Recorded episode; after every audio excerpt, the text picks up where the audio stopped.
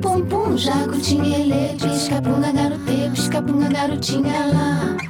Olá, meu nome é Patrícia Cerqueira e este é o Bate-Papo Podcast. Toda terça-feira, uma coisa a se pensar.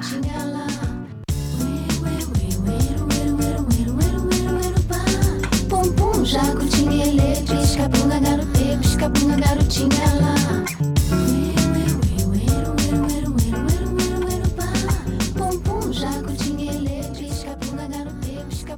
E hoje eu estou aqui pensando no que eu tenho a te dizer, sendo que eu não me preparei para isso.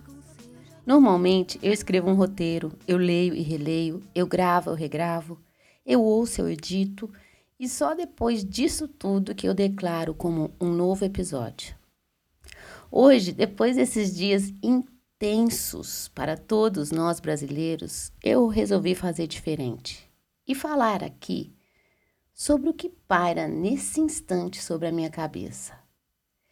E logo me vem a pergunta: o que nos separa? O que nos une? Se o que nos separa são as nossas diferenças, o que nos une são as nossas semelhanças. As nossas diferenças, geralmente, a gente sabe de cara. Elas podem ser suficientes para nos distanciarmos aí quilômetros de distância ou perdermos alguém de vista. Mas e quanto às nossas semelhanças? E aí é que eu fiquei pensando. Eu imagino que apesar de todas as diferenças possíveis entre nós, há muito em comum. Todos queremos ser felizes, queremos uma boa vida, queremos realizar nossos sonhos, queremos ter amigos, amor, saúde, condições para viver. Todos somos frutos de onde nascemos. Somos aprendizes, marinheiros de primeira viagem. Todos estamos aqui nessa vida pela primeira vez, passando por ela e tentando não deixar que ela passe por nós. Todos tão iguais e tão diferentes. O que nos separa é maior do que o que nos une.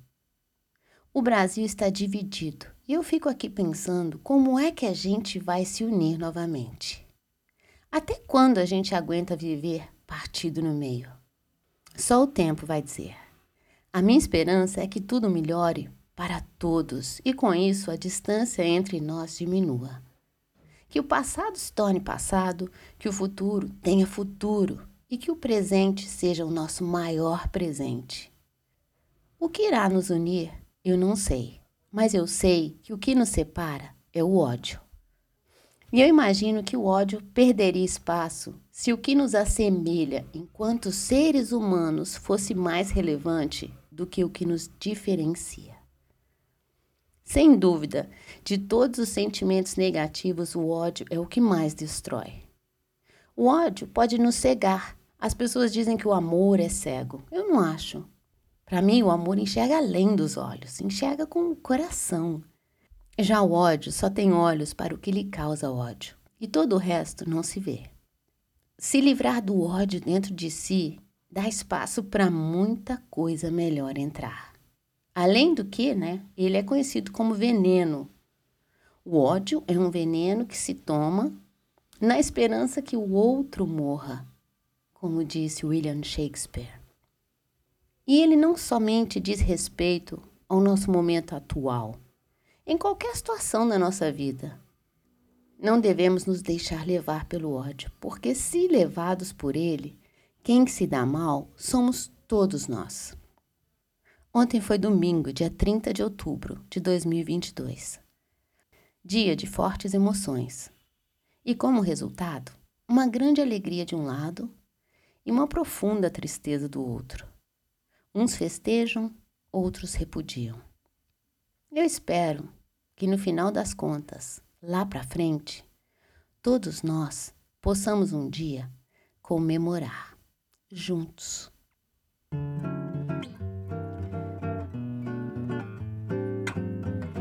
Na próxima semana, eu prometo estar aqui bem mais preparada para mais uma coisa a se pensar. E hoje eu deixo aqui este relato espontâneo e um desejo grande de que o amor vença o ódio e de que a gente saiba esperar pelo melhor. Até terça que vem. Até lá. Fica bem e te cuida.